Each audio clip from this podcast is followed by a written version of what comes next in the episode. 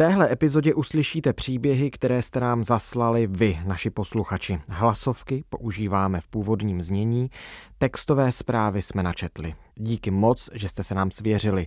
Vaše příběhy mohou pomoct ostatním. Tady je Matěj Skalický a tohle je Vinohradská 12. Duše mladých. Co je tíží? Jak mluvit o duševním zdraví po tragédii na Filozofické fakultě? A jak si říct o pomoc, která chybí? Debata dvou vážených hostů, Marie Salomonové z organizace Nevypustit duši a Matěje Kučery z Národního ústavu duševního zdraví.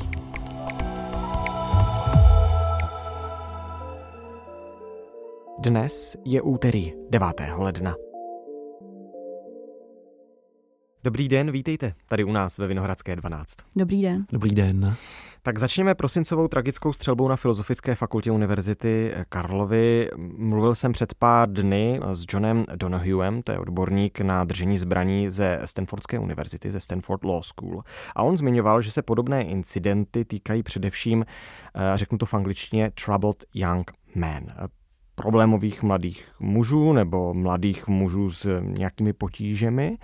To už se vlastně ptám, jak vy si překládáte tenhle ten hmm. pojem. V současné evidenci, kterou v psychologii nebo obecně v tématu duševního zdraví při nějakých traumatických uh, událostech tento pojem není tak nějakým způsobem vytesán do kamene. Hmm. My nepozorujeme to, že by to byl eh, terminus technicus, se kterými bychom se všichni mohli potkávat a využívat ho. Nicméně u tragických událostí, jako jsou střelba nebo obecně střelba na základních, středních nebo vysokých školách a převážně v Americe, se občas s podobným názvoslovím můžeme potkat a obecně to zarámovává takovou typickou nebo standardní typologii toho pachatele toho Aha. člověka.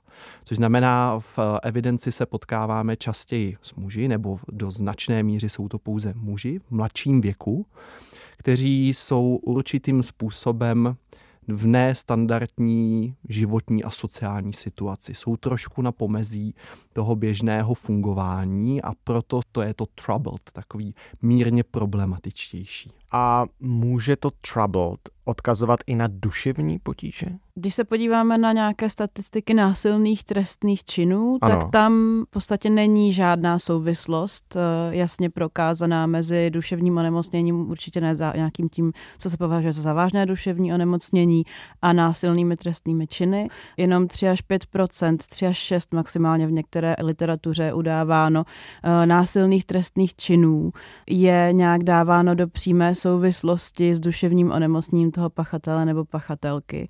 To znamená většinu násilných trestných činů spáchají lidé, kteří nemají diagnostikované žádné závažné ani často jiné, nejenom ty závažné duševní onemocnění.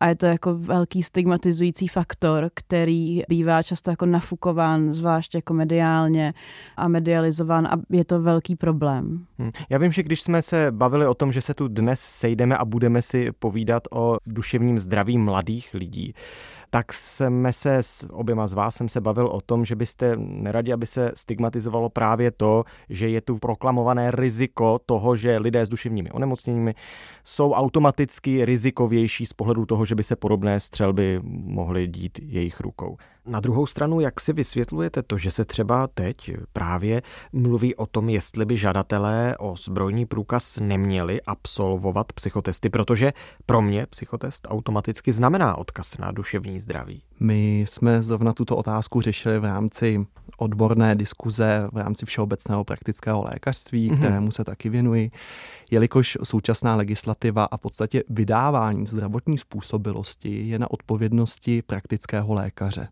Ten v případě, že pokud chce, anebo má určité podezření na to, že by provedení psychotestů bylo vhodné, tak to může doporučit nebo to může dát jako povinnost v rámci té zdravotní prověrky, můžeme to nazvat. Osobně vnímám příležitost nebo možnost využití psychotestů jako velice zásadní a důležité.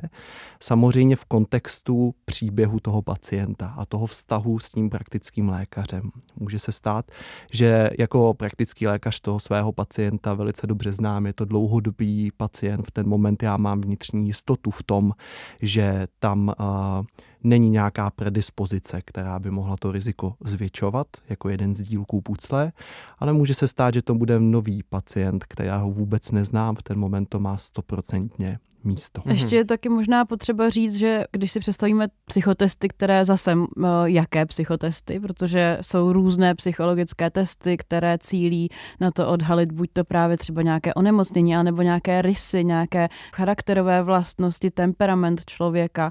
A to opravdu není jenom o tom, že diagnostikujeme nějaké duševní onemocnění. Mm-hmm. Je to o nějakém celém jako profilu toho člověka, jaký je typ člověka, k čemu může mít třeba sklony, ale není to nutně o tom, tom, že diagnostikujeme nějaké onemocnění tak, jak si to možná někdo ve společnosti představuje, že tam zjistíme, jestli ten člověk má jako sklon k nějakým, eh, protože velmi často je to právě spojováno, jak jsem říkala, s těmi závažnými duševními onemocněními, tak jestli tam zjistíme nějaké jako sklony k hm, halucinacím, bludům nebo nějakým psychotickým sklonu nebo depresi nebo něčemu takovému. To je jenom jedna část toho, co nějaké psychotesty můžou odhalit. A tady je jako hodně potřeba vést právě tu odbornou debatu a nikoli jít jenom po povrchu, že se řekne, uděláme psychotesty, ale co to je za psychotesty, co mají vlastně zjišťovat o tom člověku. A to už je něco, co samozřejmě potom je úplně jiná debata. Mhm. Jak jsou robustní, jestli opravdu pokrývají celý příběh toho člověka, který by si tu zbraň chtěl pořídit.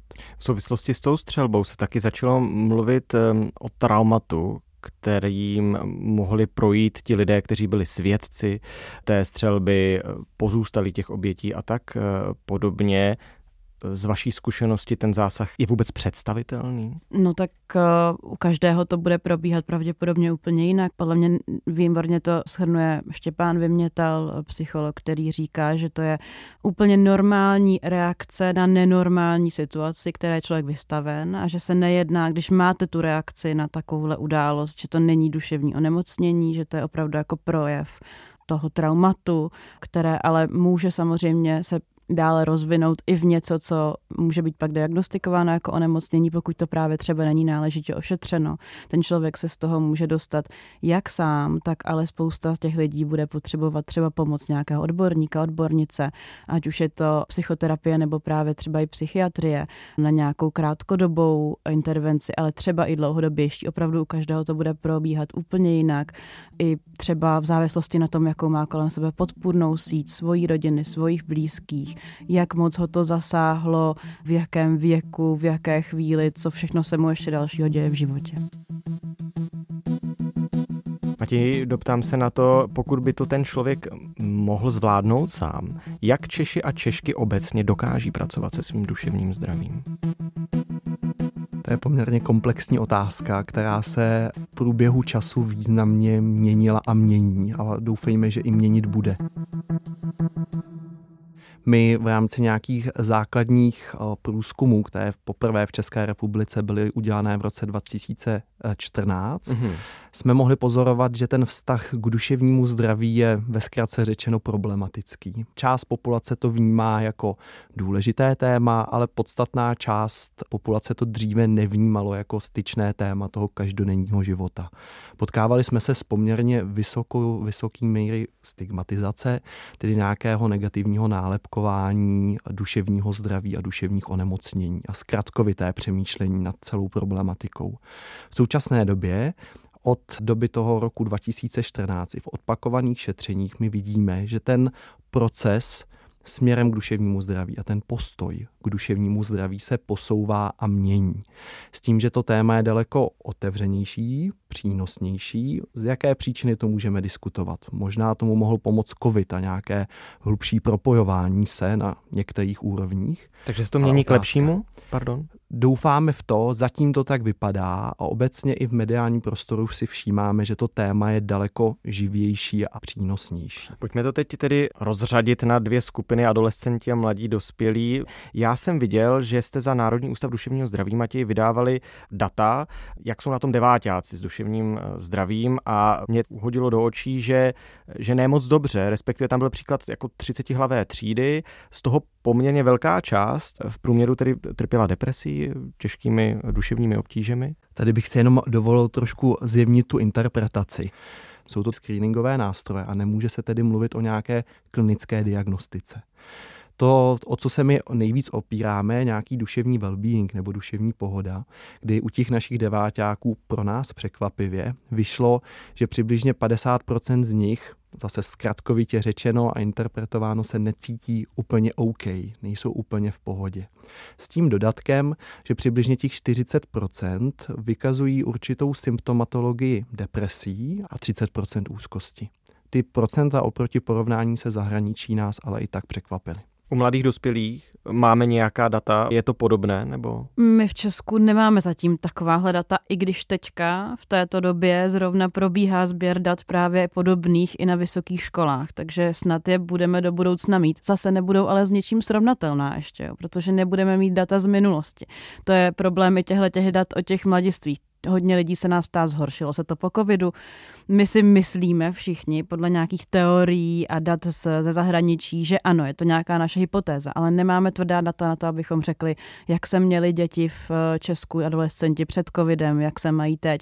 Nemůžeme to ještě srovnávat. Na základě tohoto monitoringu se nám s asociací vysokoškolských poraden právě podařilo na podzim minulého roku zopakovat tento stejný průzkum po podstatě většině škol v České republice. V současné době máme nějakých 16 tisíc respondentů. V současné době se to teprve analyzuje ty data, takže bohužel nemám uh, nějaké primární výsledky, ale tam se podařilo rozšířit to spektrum těch dotazníků ještě o sebevražené chování a myšlenky.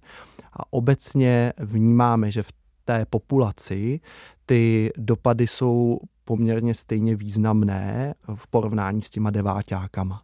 Mm-hmm. Což znamená, my oproti té situaci, kterou bychom si přáli, tak my vidíme, že i tam populace mladých dospělých je nějakým způsobem zatížena. A Marie, známe aspoň témata u mladých dospělých, to znamená, co ty lidi trápí nejvíc? No, my jsme v Nevypozduši dělali průzkum mezi hmm věkovou kategorii 12 až 19 let. Nemáme k tomu úplně ty vysokoškolské studenty.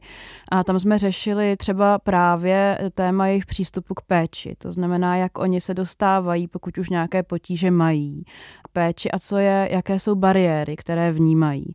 A například 70% z nich udává, že mají nějaký ostych se svěřit někomu, pokud mají duševní obtíže, protože mají strach z toho, že někdo odmítne.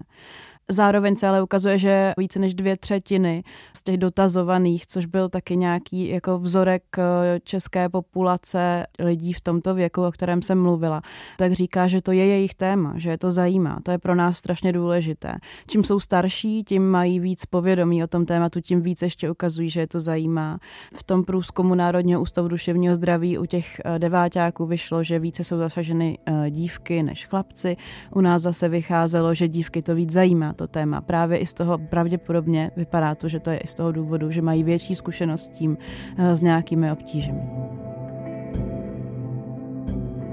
Občas jsem měl nějaké pohnutky k tomu, co by se vlastně stalo, kdybych teda nebyl, že kdybych spáchal sebevraždu, že vlastně by se nestalo nic, já bych měl po starostech. V té doby, co jsem nastoupil na střední školu, tak jsem víc cholerický. A ta práce třeba mě úplně nebavila a byl na mě veden nějaký tlak, tak potom jsem byl na tom jako dost tak špatně. Jsem máma náctiletého syna, který na jeho vlastní žádost navštěvuje terapeutickou skupinu. Ty kamarádi jsou pouze přes počítač, nikdo nikam nechce jít a něco dělat, cítí se vlastně osamělý. Já sice žádné průzkumy ani výzkumy nemám, ale jsem z vysokoškolského prostředí, taky tak dodám nějaká ta témata u těch mladých dospělých, která slýchávám, tlak ve škole, v práci. Veřejnost povětšinou neví, jaký tlak na výkon a na dokonalost je na nás při studiu vyvíjen. Tlak doby, rychlé doby, klimatická úzkost. Slycháváte to taky ve svých profesích? Hodně rezonuje přesně pojem ekologického stezku, hmm. což znamená nějaký environmentální dopad. Ze své praxe se často potkávám s nějakým nastavením bariér vůči škola, život a osobní život a obecně třeba práce u vysoké školy. Obecně v současné době i ekonomické zajištění toho každodenního života a těch témat, které se uzemňují do toho každodenního života, jako jak žít tak, abych nebyl neustále ve stresu ze škole, jak zajistit, že budu mít dost financí na nějakou kvalitu života, je poměrně významné. Úzkosti přicházejí hlavně kvůli strachu o zdraví. Dříve to byl i strach ze smrti, ale nyní jsem naopak ráda, že život jednou skončí. Když tě to úplně pohltí. Až tak, že se v tom nepoznáváš. Člověk není schopný vnímat, komunikovat s nejbližšími. Vztahy jsou velká věc, hmm. ať už v rodině, tak ve škole. Potom taková ta specifická školní témata, nebo vlastně, nebo bez mladistvá témata, jako je, jako je šikana, nebo i teda kyberšikana, potom, když se dostaneme nějak hloubš. Jsou to vztahy s rodiči od určité chvíle, ale vztahy mezi vrstevníky. Je to právě přístup ke škole a potom nějaký tlak v určitých takových těch uzlových bodech v tom vzdělávání, na tom, kam dál s tím svým životem. Hmm. Hmm. Velké téma určitě u deváťáků každý rok, teďka ještě s tím tlakem kolem středních škol a kolem toho, kolik z nich se na střední školu, kterou si vyberou, dostanou, je, je určitě jedno z témat, které tam každý rok rezonuje. Taky třeba i generační spory, pochopení od společnosti a tak dále. No jedno z témat, ke kterému se dostáváme právě v bariérách přístupu k péči, je právě nějaké to porozumění a strach z bagatelizace právě těch problémů. Když už přijdu a někomu se svěřím, tak aby neřekl, teď je 14, co ty můžeš vědět o hmm, životě, hmm. jak ty můžeš mít depresi, nebo jak ty můžeš mít takovéhle myšlenky. To je něco, s tím se setkáváme vlastně celou dobu, co nějak pracujeme v oblasti duševního zdraví, což je 8 let, a kde my třeba vnímáme velký posun v nějaké té stigmatizaci, že se to jako lepší, minimálně u té mladší generace, ale v čem nevnímáme posun je právě třeba tahle ta obava z bagatelizace těch témat těmi staršími, tou starší generací. Z první ruky zažívám, jak okolí znevažuje anebo zhazuje tlak, kteří v konkrétním případě my jako budoucí profesionální hudebníci zažíváme. Já vím, je dobré mít nějaké vyhlídky. Je Strašně mi prostě... pomáhá sebevzdělávání o tom, co se uvnitř mě vůbec děje. Já mám štěstí na super doktorku a terapeutku a to je obrovská podpora. Co bariéry v přístupu k pomoci? Jako máma se svými dětmi jezdím na výlety do přírody, navštěvuji výstavy, divadla, ale kamarády tím teda bohužel nenahradím. Poslouchá nás teď spousta mladých lidí, když si nedokážou pomoct sami nebo eh, náhodou nenarazili na volnější kalendář psychoterapeuta nebo psychoterapeutky, kam se mají obrátit a proč se v případě adolescentů tak dlouho v Česku mluví o tom, že psychologové děčtí prostě nejsou a psychiatři. Já si dovolím zareagovat na tu v podstatě špičku péče o duševní zdraví v České republice a to je nejvyšší odbornost na úrovni dětských psychiatrů a klinických dětských psychologů. V současné době ten nedostatek té nabídky pomoci je čistě na úrovni personálního zabezpečení. Samozřejmě, ta problematika je velice komplexní. Pardon, ale... já to zjednoduším, chybí lidé. Chybí lidé, přesně, hmm. přesně. Pro nějaká čísla na celou Českou republiku v roce 2023 fungovalo 200 dětských psychiatrů, hmm. Hmm. z toho nějakých 80 bylo starších 65 let. Dětských klinických psychologů je na celou Českou republiku nějaká stovka což je samozřejmě ta nejvyšší špička té pyramidy, ale v případě, že to dítě či adolescent skutečně potřebuje tu odbornou pomoc, tak ta ambulantní péče a do určité míry ta špička pyramidy je opravdu přesycená. Nicméně jsou tam i ty další patra té pyramidy, ne jenom ta nejvyšší odborná, na které je možno se obrátit. A ta patra jsou taky odborná, to je potřeba ještě říct, že nějaká péče sociálních služeb, sociálních pracovníků, ale i krizových interventů a podobně, ať už je to přímo v sociálních službách, jako jsou třeba nízkoprahové kluby pro děti a mládež, kde se zvlášť v některých opravdu už začali i specializovat na to, že takovou pomoc dětem poskytují, nějakou krátkodobou, ať už krizovou intervenci, nebo právě i dlouhodobější nějakou jako psychosociální podporu, tak tady jsou. Ale to, co my jsme vlastně zjistili v roce 2022 v našeho průzkumu mezi dospělými, jaký oni mají postoj k dětskému duševnímu zdraví, je, eh, že my si těch problémů jako dospělí u těch dětí a mladých lidí všímáme strašně pozdě. A pak už opravdu třeba nezbývá, než se obracet na velmi nedostupnou psychiatrickou pomoc. Kdyby jsme si ale všímali těch varovných signálů včas a opravdu nebagatelizovali ty problémy těch dětí a nečekali, až se opravdu vyskytne něco, jako je velmi rozšířený problém sebepoškozování teďka, eh, nebo opravdu třeba záškoláctví, velké potíže v tom prospěchu a tak, eh, tak bychom mohli spoustu těch potíží podchytit včas, ta intervence, která by byla potřeba, by byla levnější, daleko dostupnější, protože těch eh, lidí, kteří by mohli pomoct, by bylo větší spektrum právě třeba i v těch sociálních službách. A zároveň by zdaleka tolik neovlivnila kvalitu toho života toho dítěte, ale i celého toho rodinného systému a té rodiny.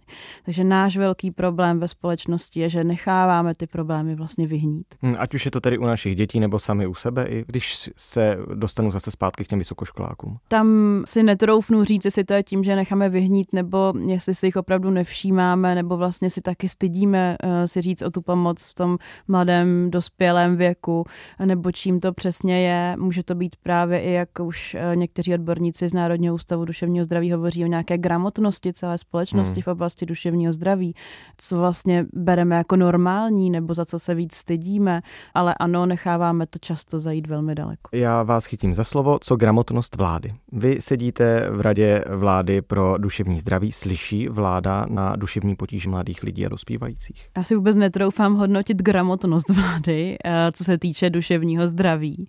Eh, na to jsou taky jako škály a podobně, ale ta priorita tomu tématu dlouhodobě podle mě není dávána dostatečně vysoká. Vždycky jde tohle téma odsunout, ačkoliv velmi často potom vyplave jako první nebo druhé na řadu v nějakých větších krizích. Je tohle, Matěji, ta krize, kdy opět vyplouvá duševní zdraví na povrch? To období po tragické střelbě v prosinci? Celá určitě a nejenom o těch cílových skupinách, o kterých se bavíme, tedy děti, adolescenti nebo mladí dospělí, ale celé populace jako takové, včetně dospělé populace, ale i seniorní populace. Dobře, úplně poslední věc na závěr. Váš apel na to, jak se starat o duševní zdraví, jak si říct o pomoc, Marie? No určitě nebát se o tu pomoc říct včas. Můžete využít linky důvěry, pokud není k dispozici zrovna nic jiného, anebo chcete zůstat v anonymitě, ale právě nebojte se obrátit i na sociální služby ve vašem okolí, pokud čekáte třeba dlouho na termín. Nebojte se říct si o pomoc opravdu včas, žádný problém. Není příliš malý na to, aby nezasloužil pozornost a nějakou péči. To chci jenom potvrdit, nebuďte na to sami a buďte trpěliví s celým procesem. Celý proces a duševní zdraví potřebuje svůj čas a prostor a potřebujeme si to každý z nás dovolit. Moc krát díky, že jste tady se mnou dneska byli a že jsme si o tom mohli společně popovídat. Moc děkuji za pozvání. Taky děkuji za pozvání. Tohle už je všechno z Vinohradské 12, z pravodajského podcastu Českého rozhlasu. Dnes se dvěma hosty u stolu jsme seděli s Marí Salomonovou z organizace Nevypustit duši a Národní rady pro duševní zdraví a byl tu taky Matěj Kučera z Národního ústavu duševního zdraví. Bavili jsme se o duších mladých Češek a mladých Čechů, téma, o kterém se tak často nemluví. Jenže mluvit je třeba a pomáhá to proto, pokud se necítíte dobře, neváhejte se obrátit s prozbou na své blízké anebo na odborníky. Je to úplně normální a nemusíte se za to v žádném případě stydět. Vyslechnou vás třeba na lince bezpečí, tam má číslo 116 111 a volat na ní může kdokoliv, komu ještě nebylo 27 let. A každý dospělý se pak může ozvat odborníkům na lince první psychické pomoci. Její číslo je 116 123. Kdo si nechce volat, může se podívat třeba na web www.opatruj.se. Držte se, jsme s vámi, naslyšenou zítra.